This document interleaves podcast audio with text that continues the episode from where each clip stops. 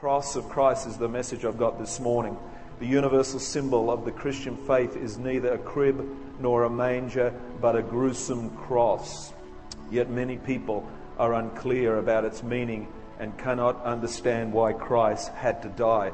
Hebrews 9:27 says, "Just as man is destined to die once, and after that to face judgment, so Christ was sacrificed once to take away the sins of many people. And he will appear a second time, not to bear sin, but to bring salvation to those." 1 Corinthians 2:2 says, "For I resolved to know nothing." This is the Apostle Paul.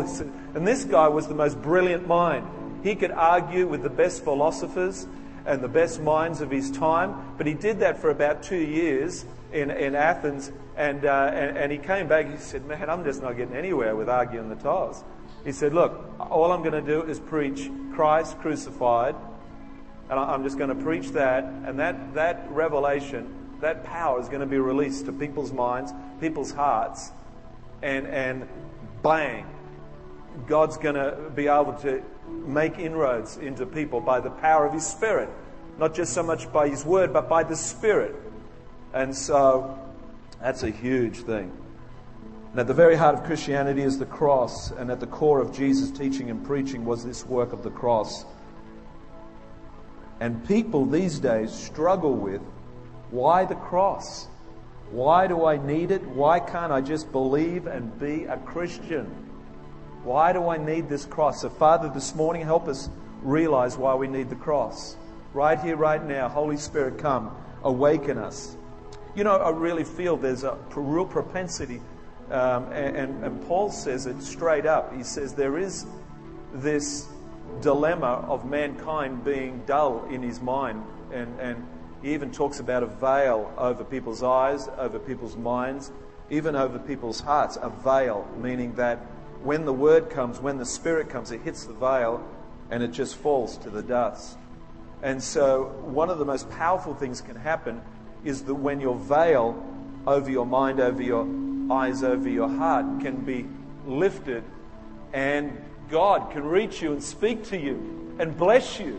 That's a good day, because there's actually people in our neighborhood, in our cities, that are blind to the gospel, that are blind to the cross, that are blind to Jesus, the church, the gospel. They're absolutely blind, and they have no comprehension why you believe. They stagger that you go to church. They stagger that you read the Bible. They absolutely are dismayed and perplexed why you could even contemplate such things for your life. But you, my friend, have been graced with an awakening. You have been graced with an awakening. It wasn't because you got cute and you woke yourself up. It wasn't because that you got smart, but you actually received a deposit of grace of faith to awaken yourself to the fact that Jesus Christ is the Savior. And that you need the cross, that you need forgiveness of your sins. Isn't that a powerful thing? So let's just thank Jesus right there, right now. Thank you, Lord God. Thank you, God, that you woke us up, that you woke me up, Lord God, to believe in the cross. And so, Father, let's just lift our hands right now. Father, right now we pray for the power of His Spirit. It's not by the elegance of words. It's not by fancy preaching. But it's by the power of Christ and Him crucified and Him being loosed through His servants in what they testify and what you testify to your neighbors this Easter when you try and share with them why they need the cross, why they need salvation, why they need Jesus Christ of Nazareth. Why do I need Him? Why? Well, let me tell you why. It's because of this. And when you open your mouth, I pray this Easter that words of life would flow from your spirit and that you would testify in power the name of Jesus and the price He paid 2,000 years ago when He entered this planet, the time and space of this planet, and said, "I'm here to pay a price. I'm here to bear a cross. I'm here to die for the sins of humanity." Who believes it? Who wants it? Who acknowledges it?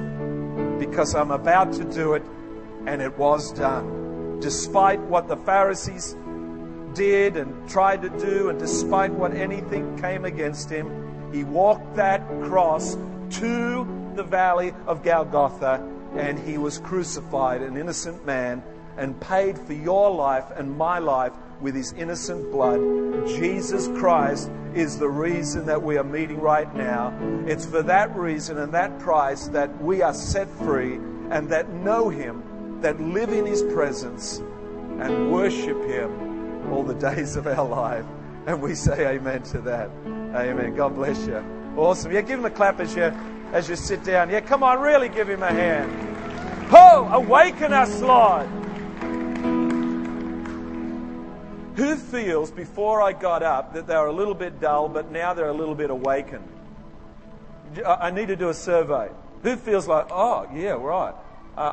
Just let that be a lesson to you, that you got to do that for yourself. When you go dull in your spirit, and when you go numb to God, that you got to waken yourself up.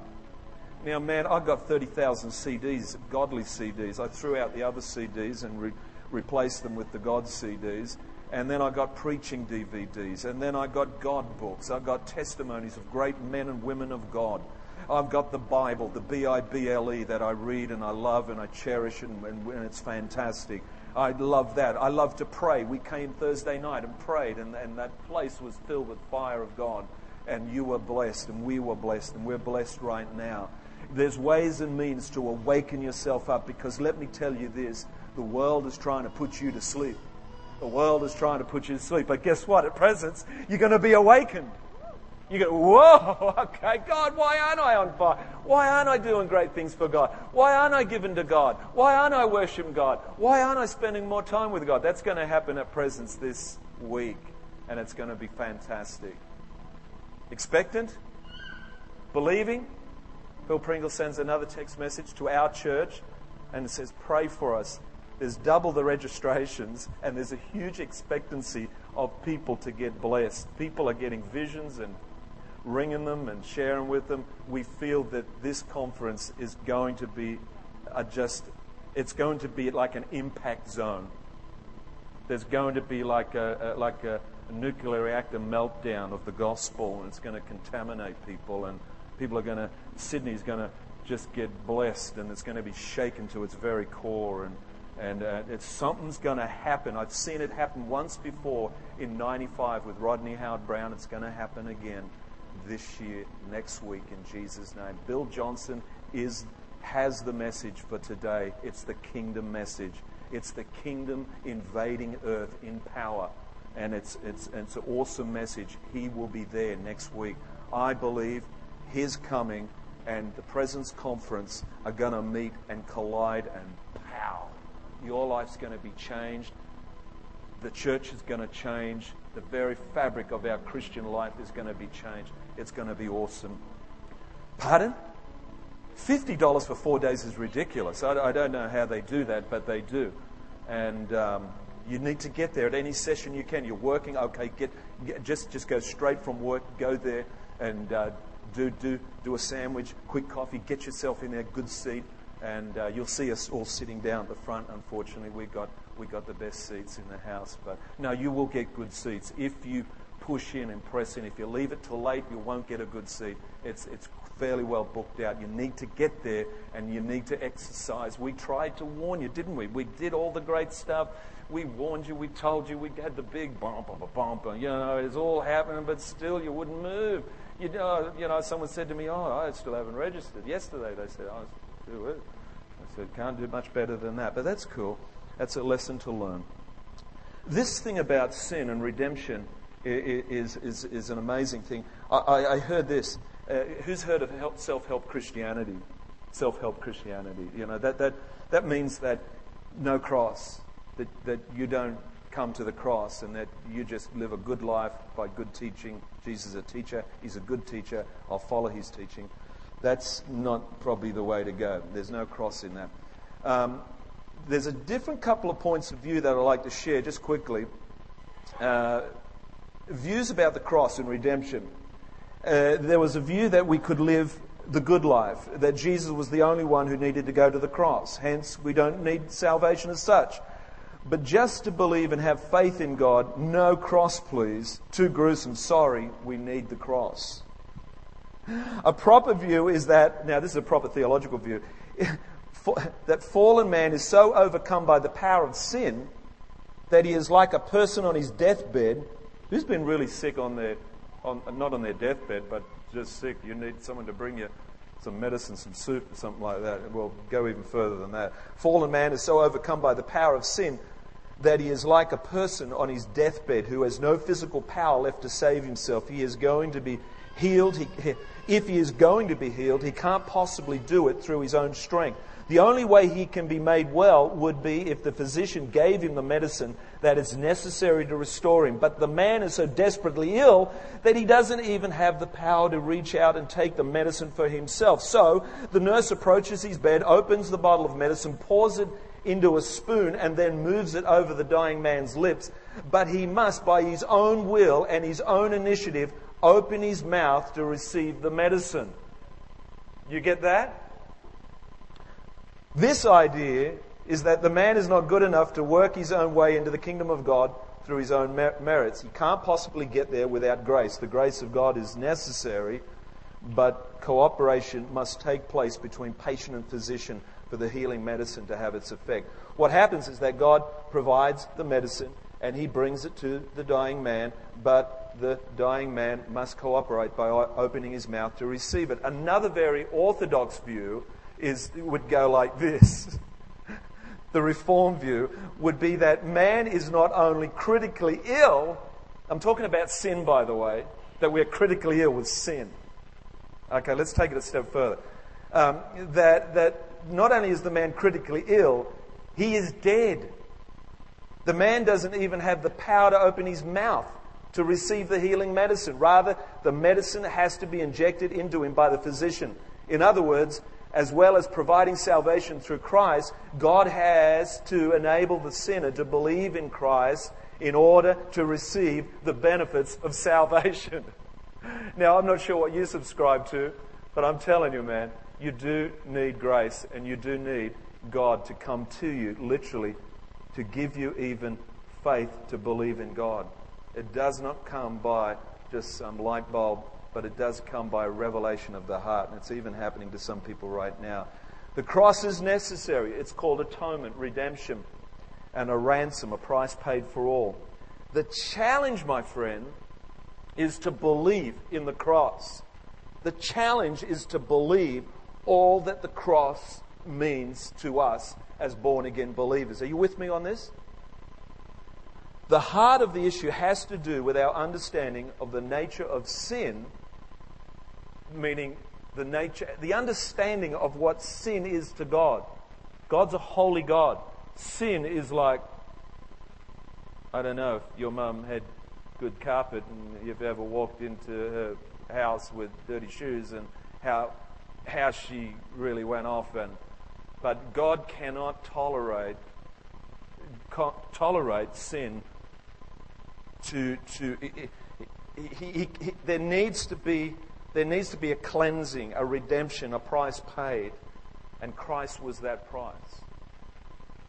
And so that we can have this amazing relationship with him is only through Christ. It's not through good works. It's not through us being nice. It's not through us being, it's not a self-help program. But the thing is, the understanding of the nature of sin and the character of God. It's understanding God, it's understanding what sin is, and it's that dilemma that we find ourselves in. I got this. If we are vague of what sin is and what the character of God is like, we will not be responsible to the work of the cross. And you could end up, if you don't understand the cross, and if you don't be responsible to it, you could end up with religion. Meaning the Pharisees said, we don't need that. We don't need that sacrifice. We live a right life. Pious, righteous, self-righteous. I'm a goody two-shoes. Help me. I'm I'm doing things, I'm a good citizen. Why do I need this cross?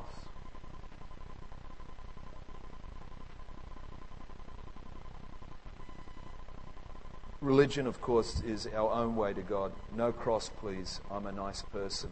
Three terrible things about sin is, one, sin is a debt. We can't pay it. It's a failure to do what we were supposed to do. Two, it's an expression of enmity, a violation of the personal relationship between the human beings and the relationship we're supposed to have with our Creator. And of course, three, sin is a crime. It's breaking the law. It really is a crime against God. Enmity is actually hostility towards God. Romans 14:12, our choice is, each person has a choice, and Romans 14:12 says, so then each of us will give an account of himself to God. 2 Corinthians 5:10. See, we don't preach about judgment. I'm putting some judgment scriptures in there. It's probably not what we do all the time, but really, judgment is part of the message of the gospel. That if you don't accept salvation, you will stand condemned, and you will end up on the other side of the tracks. That you will actually end up in hell. A place separated from God.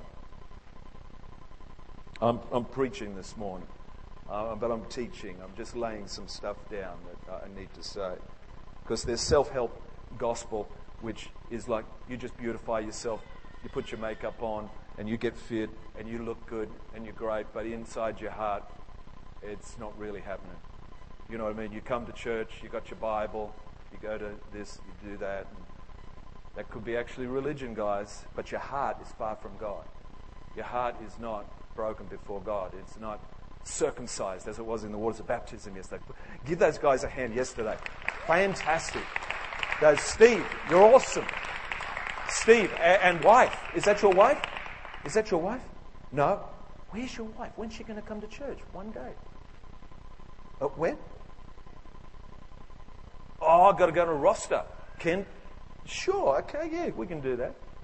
But listen, yesterday, in the waters of baptism, if you haven't been baptized, in the waters of baptism, your heart is circumcised. Now, I don't want to go into detail about that, but the heart gets quite soft, and then God can reach you, and God can speak into your life, and then God can write destiny into your life. And if your heart's hard, very hard for God to write, the future story of your life out. So, love that water baptism. The problem of sin. Okay, let's quickly do this. We're born sinners. You know that Psalm 51:5. Surely I was a sinful at birth, and sinful from the time that my mother conceived me. I'm going to just hammer you with scriptures this morning. The problem of sin is this. The consequence of sin is enormous. And man, look at sin. Last night we drove in. Our sign's been totaled. Someone's kicked our sign in at the bridge. But now there was a marauding horde of vandals that went up Tugger Strait. They kicked our sign in. They went into Wyong, and they ripped up trees and they kicked out other stuff. And sin is out there. You see it on the TV. We see it in our daily life. Sin. It's terrible stuff, isn't it? It's horrible stuff, actually. And the problem of sin is this. It grieves God. It brings guilt. And there's scriptures for each one of these, but for time's sake, it grieves God. Sin grieves God. It brings guilt. It destroys our peace with God. It brings separation from God. It brings judgment and can lead to everlasting punishment. It enslaves us. Sin enslaves you. It causes spiritual blindness. It causes spiritual death. It brings lack of hope. No hope in sin. It corrupts. That's why we have this awesome, I'm just looking at that word, hope. That's why we have this awesome message for a broken world. It's actually very, very serious stuff, and we have a choice what to do with it. God is holy. I said that. Praise God. 1 Colossians 1:13, for he has redeemed us from the dominion of darkness and brought us into the kingdom of the Son he loves, in whom we have redemption and the forgiveness of sins. We receive salvation. It's a choice. We say, God, I need this. I don't want to be in enmity to you. I don't want to grieve you. I don't want to be, I want to be pleasing to you. Who's a bit like that? Who lives their life 24/7? Where you just want to please God, all the time. I think that's getting pretty close to it. God wants us to know Him. That's right. He's got a future and a plan for our life. Of course He does. The choice is forgiveness. Matthew 1:21 says, "She will give birth to a son, and you are to give him the name Jesus, because he will save His people from their sins." What does the blood of Jesus do? What does this blood do? Three powerful things this blood does. Forgiveness of sins, deliverance from the power of sin and death.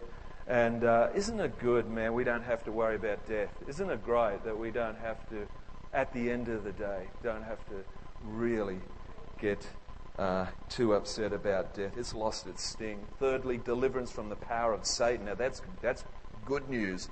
That's really good news. And so it's a little bit about the story of the Israelites being released from Egypt. They have been set free from bondage. Pharaoh is a type of Satan who held God's people in bondage. Moses stood up and said, "Let my people go." Israelites finally let go, and they go through the Red Sea. And as they go through the waters of baptism, baptized into Moses, but baptized into Jesus.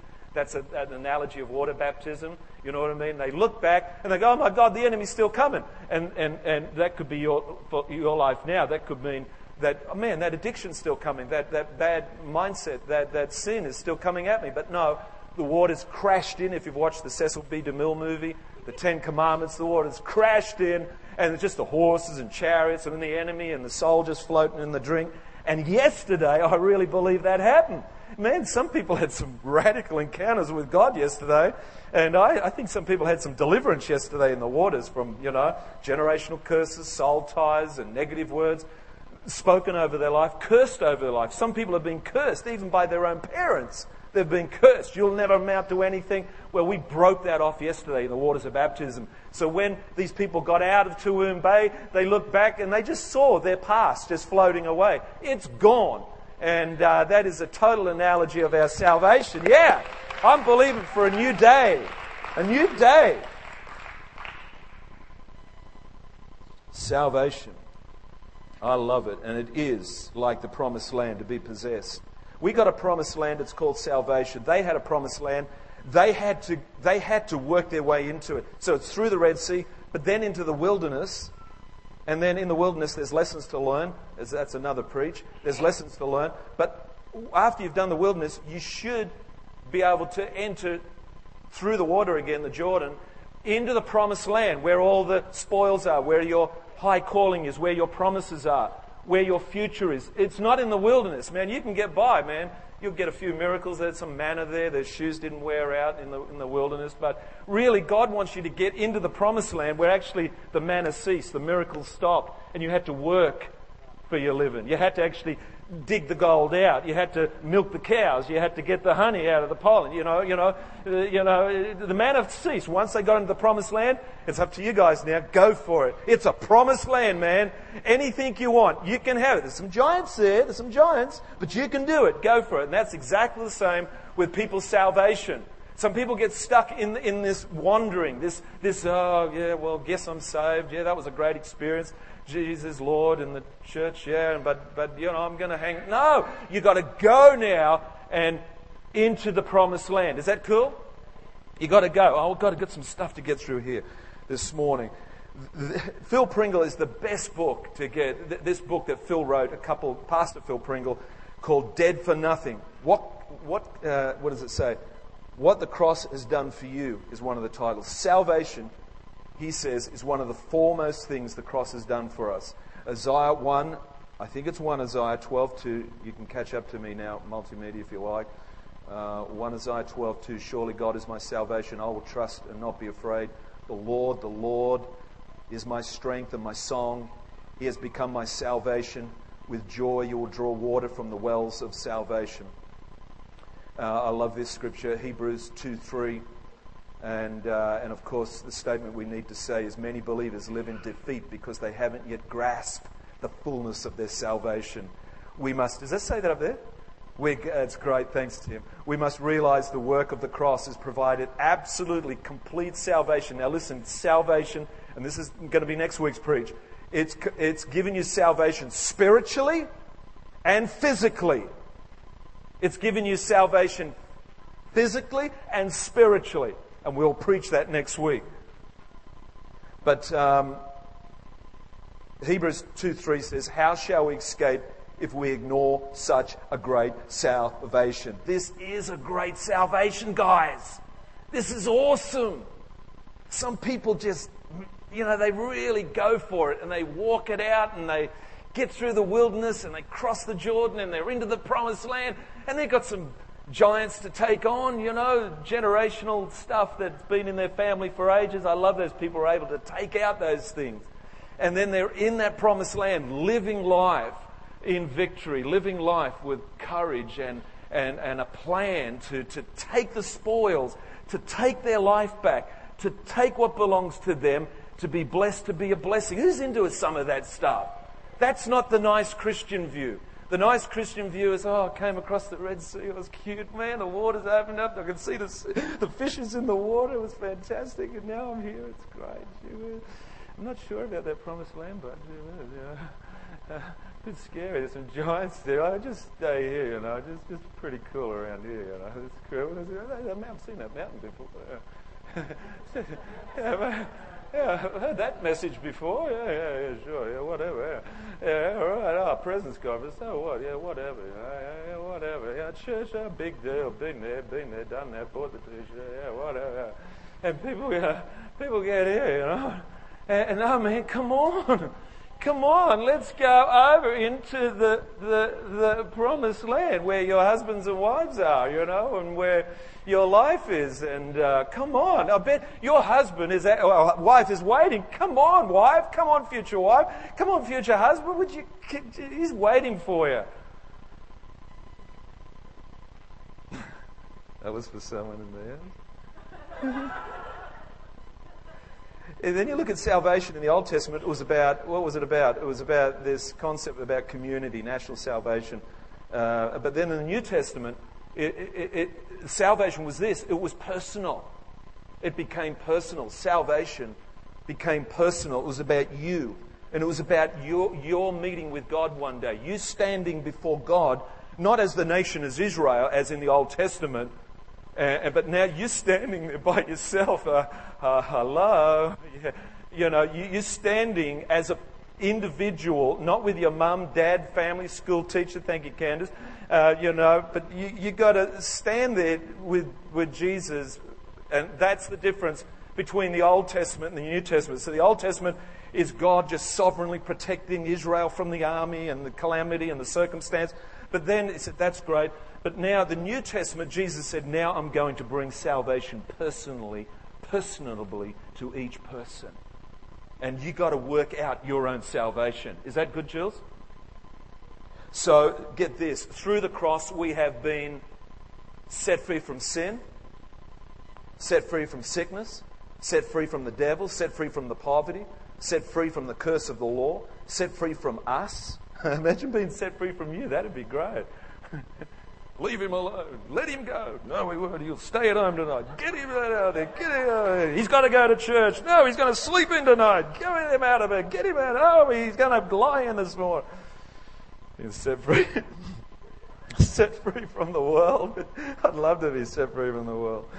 Romans 5:1 says, "Therefore, since we've been justified through faith, yes, we have peace with God through our Lord Jesus Christ, through whom we have gained access of faith into this grace in which we now stand.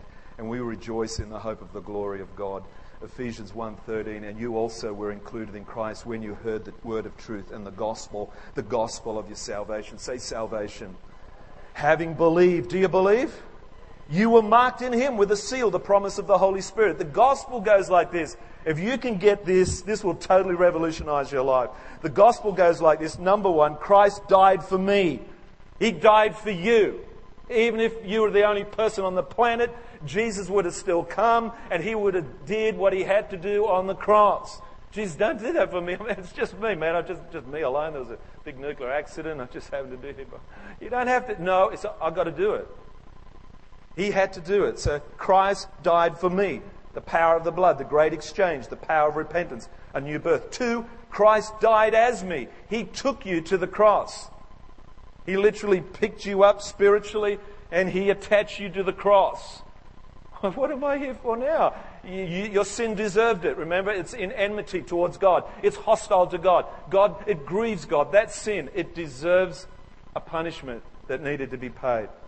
Crucified with Christ, the end of the law, the power of sin broken. 3, Christ lives in me, the power of the resurrection. Walking, now this is great, I love this. 3, Christ lives in me, the power of the resurrection, walking in the Spirit, becoming a daily Christian, conformed to His likeness. You love that? 4, Christ lives through me. So once Christ is in you, Christ lives through you. A people of the cross. Rediscovering the church, the secret of ministry, building the church, reaching the world, the gospel in action, Christ living through you. Christ is in me, but it's a secret. Don't tell anyone. He wants to do these crazy things. That lady over there sick wants to lay hands on her. I reckon she ain't going to get healed, not with my hands. You know, and Jesus said, would you just let me lay hands on? Would you just let me flow through you and bless that lady? Would you let me? Well, this person here, they need some hope and they need a witness how God can help. But no, I'm not going to do that, man. I've lived with that over the road from that lady for 5 years, 6 years. I haven't even said boo to her. Why should I start now? Just do it, man. And bang, you know, we saw our neighbour after 10 years get saved in this house 2 weeks ago. Got saved after, you know. And I did a lot of that too. Oh, what bother with them? You know, they're not going to get saved. Look at them. They're just living a life. Christ lives through me. The death Jesus died, He died to sin once and for all, but the life He lives to God. In the same way, count yourselves dead to sin, but alive to God. Count yourselves dead to sin. Look at the price that was paid for your sin. Count yourselves dead to sin and alive to God. Man, I've got no problem with holding my head up and walking like one of the king's kids. My sins are forgiven. No condemnation in Christ. Man, no shame. No problem of walking anywhere, talking with anyone. I don't care who it is. And I've been tested many times. But I can stand, and you can stand, and we can stand and hold our head up. No condemnation. And we can engage the world, speak Jesus, testify of Jesus, witness about Jesus, and live life according to God's master plan of being saved. Is that good news?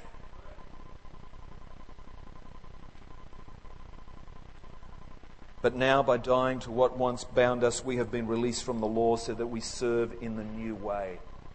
After yesterday's water baptism, people are going to serve in a new way. They're going to live in a new way. Did you hear that, Steve? Not in the old way. Not in the old way. But we preach Christ crucified, a stumbling block to Jesus and a foolishness to Gentiles, but to those whom God has called, both Jews and Greeks, Christ, the power of God, the wisdom of God. And of course, I love this, the answer to solving the complex problems of human life, whether they are physical, psychological, or spiritual, is not found in the worldly wisdom. It is found in the pure gospel of Christ. Do you love that? It's found in the gospel. We count ourselves dead to sin and alive to God in Christ Jesus. Romans 6:11. The Holy Spirit works on us through that simple act of faith and makes it real in our lives.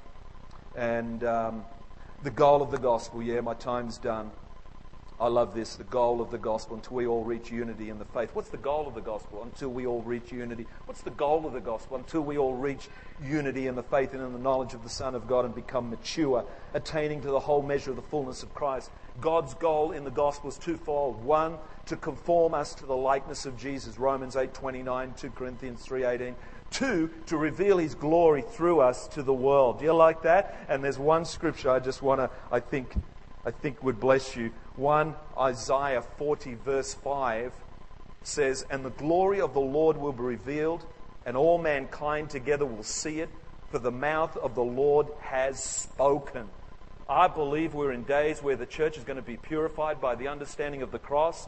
I believe we're living in days where Jesus said in His last priestly prayer in John 17, this, He didn't pray for the world, but He prayed for the believers. He prayed for those ones that were His disciples and said, "I pray that you would be as one. As I am one with the Father, may you be one with each other. May you be one with God. May you be one with the cross, the mission. May you be one with that in one spirit. Spirit, and may you give glory when you meet. May you live your life glorified. May you live your life to the glory of God. May you live your life according to my master plan to be totally saved, set free, Spirit-filled, being a witness, laying hold of the promised land, taking what belongs to you, dealing with those giants, taking that on, and help God build His church. Let's stand. God bless you. Amen. Thank you, Father, for this day and hour that you are building your church, and the gates of hell will not prevail against the army of the Lord. This is your day. This is your church. This week we pray that the Presence Conference would deliver the death knell to the sin of our life, but to the slackness of our life. And that this week you would awaken us, my God, that you would awaken us to believe in your church. Guess what, folks? The church is the answer to a lost and broken and dying world. The church is the answer to a lost and broken world. We need to see ourselves set free. Christ is in us, Christ flowing through us to a broken and lost world. Let's believe it. Just close your eyes right now for a moment. Father, if there be anyone in this house that simply needs to acknowledge Jesus as Lord, that simply need to say yes to Jesus, you know what, friend? All you got to do is acknowledge Jesus as Lord, and He will forgive you of every sin. You can be absolutely forgiven, set free, purposed in God, knowing God, loving God, worshiping God. But listen, friend, God so much right now would love for you to say, I acknowledge Jesus Christ as Lord of my life. Maybe you did that years ago and it's gotten vague and you just got yourself out on the back paddocks. Maybe you need to do it again this morning. Maybe you need to reconsider recommitting your life to Jesus. I want to pray for you. I want to pray for any first-time salvations. If that's your friend next to you, beside you, in front of you, just speak to them right now. You can come out with them. But if there be anybody in the house right now that needs a simple prayer of salvation in Jesus Christ, bang, pow, you're saved, bound for heaven. Salvation is yours. It's a free gift. If that's it, if that's what you want, it's your choice. If you want forgiveness, it's your choice. This morning, I believe God's spoken to people. You need it. I need it. But if that's you, I just want to see a simple show of hands. Anyone in the house, from front to back, side to side, if there's anyone in the house just simply needs to say yes to Jesus. It's you, my friend. If your heart's beating, the warmth of God is all over you, in you. If the Spirit, that's great. Any others, please? Any others? Any others? Quickly, there's one, there's two. This is a moment. Days are fleeting by, my friend. Don't waste another day outside the presence of God. Don't waste another day outside the presence of God. Please.